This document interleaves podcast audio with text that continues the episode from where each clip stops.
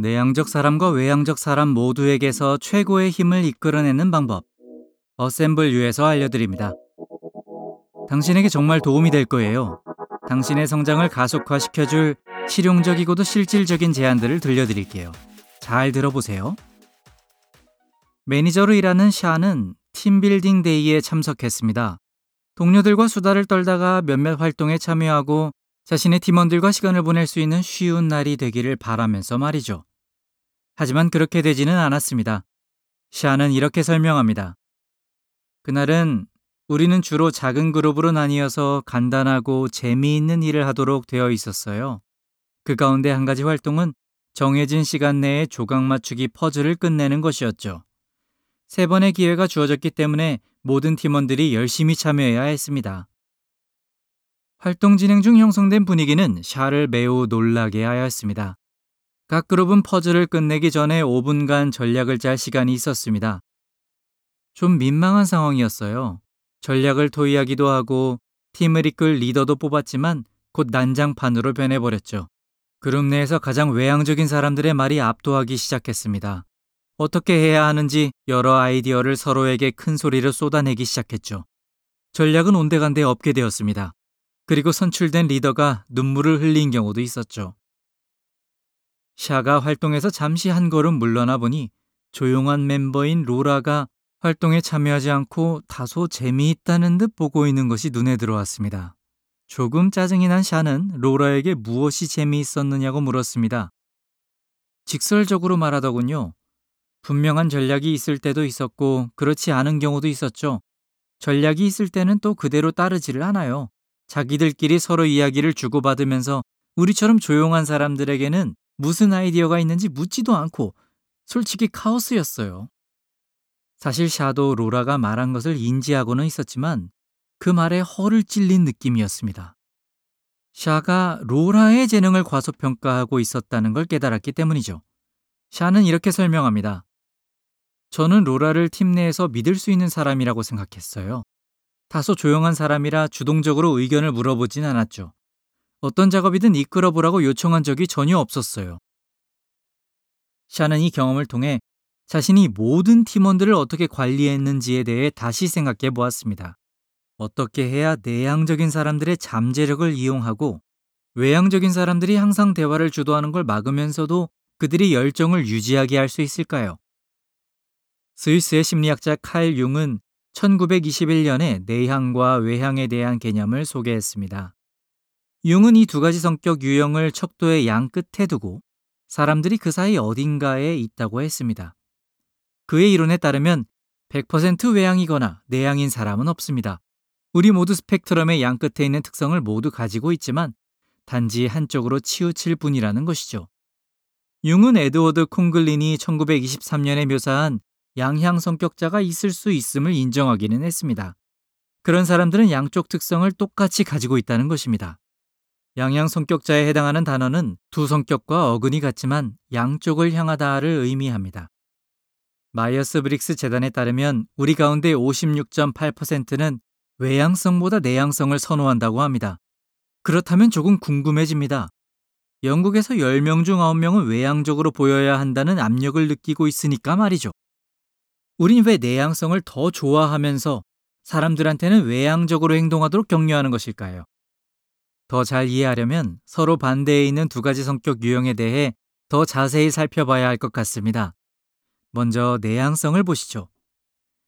내향적인 사람들은 사람들의 주변에 있으면 에너지가 소모되며 혼자 있을 때 재충전이 됩니다. 그들은 공적 이미지와 사적 이미지를 별도로 생각합니다.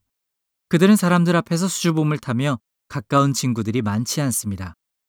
큰 모임에서 말하기 전에는 신중하게 생각하고 모든 가능성을 먼저 고려하느라 시간이 걸립니다.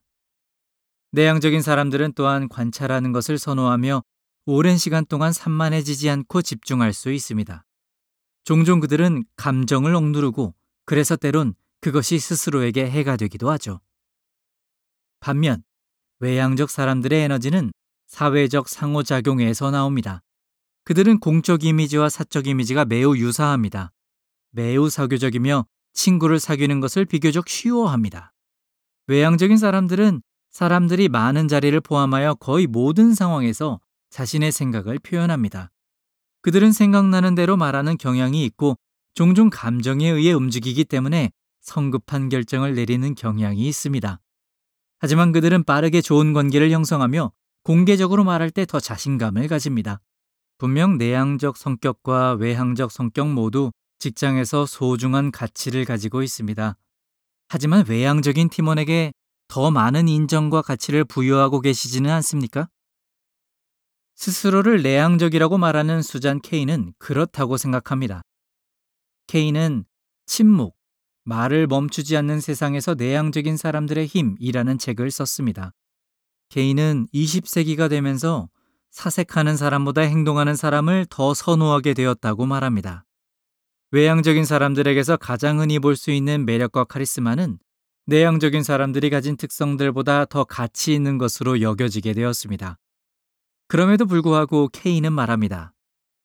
자신답게 행동할 수 있는 자유가 주어진다면 내향적인 사람들은 충분히 숙고한 아이디어와 문제 해결책을 생각해낼 가능성이 가장 높다. 케이는 또한 내향적인 사람들도 무언가가 중요해서 꼭 말하거나 해야 한다는 생각이 든다면 실제로 말을 하거나 행동을 할 것이라고 지적합니다. 그렇다면 어떻게 하면 우리 팀을 더 조화롭게 관리할 수 있을까요? 그러니까 어떻게 내향적인 사람들을 움직이게 하고 외향적인 사람들은 더 자주 듣도록 할 수 있을까요?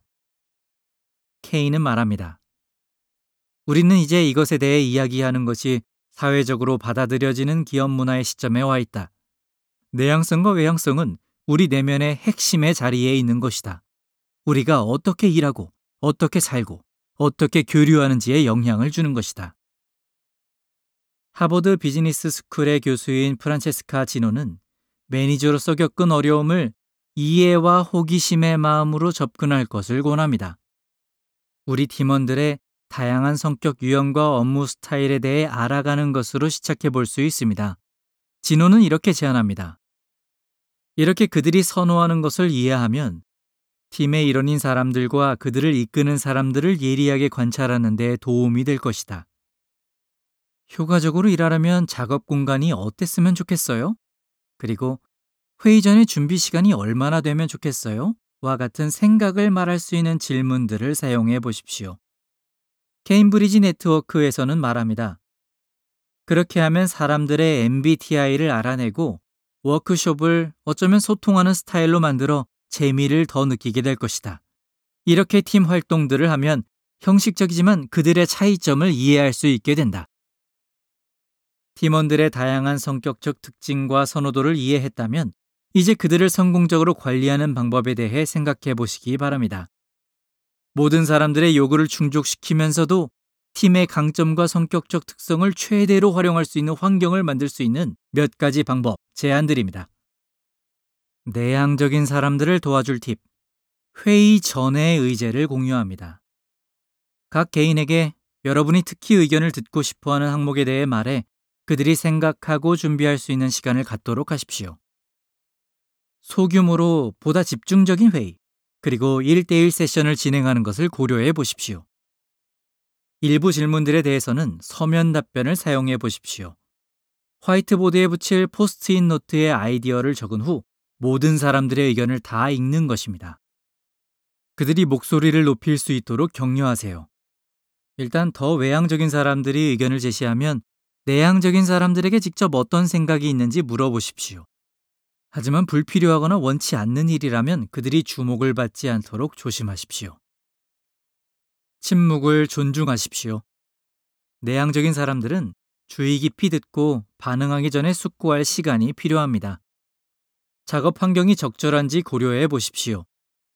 내향적인 사람들은 조용한 작업 공간이 필요합니다. 개방적인 공간이라면 조용한 공간을 마련하는 것을 고려해 보십시오.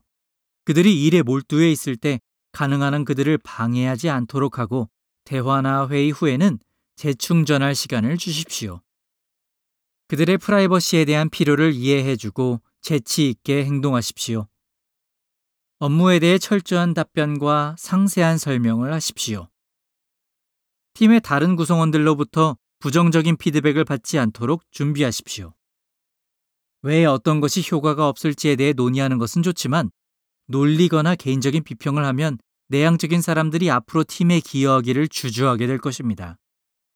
자신만의 안전지대에서 벗어나도록 격려하십시오. 공동체 활동과 공개 연설과 같이 그들이 어려워할 분야에 대해서는 훈련을 시켜주십시오. 외향적인 사람들을 도와줄 팁. 자신의 일에 대한 열정을 북돋우십시오. 그들은 문제 해결을 좋아하고 당신은 해결책을 논의하는 토론에 그들의 아이디어가 필요합니다. 하지만 주의하십시오.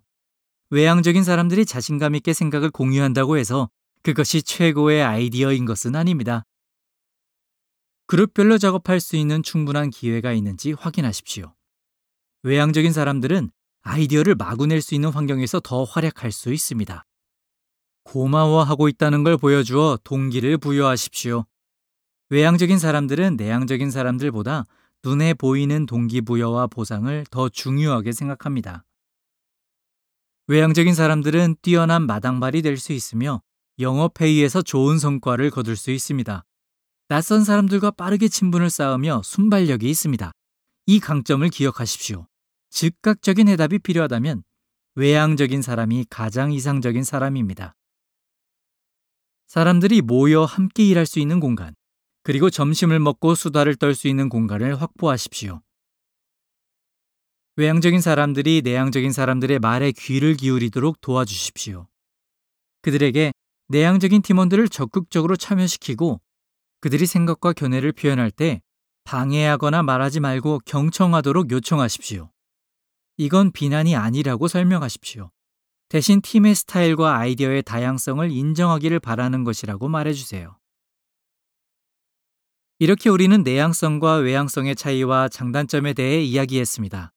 우리는 양쪽의 사람들을 돕기 위해 몇 가지 실질적인 조언들도 살펴보았습니다. 이번 주에 여러분이 할 일은 팀원들과 이야기하면서 융이 말한 스펙트럼 가운데 그들이 어느 위치에 있는지를 확인하는 것입니다.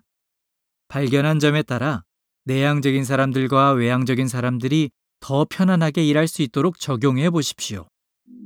그러면 사람들 사이에서 존경받고 함께 일하고 싶어 하는 감정 지능이 높은 리더로 인정받게 될 것입니다. 오늘은 여기까지입니다. 들어주셔서 감사합니다. 기억하세요. 최고의 자신을 계속 만들어 가세요.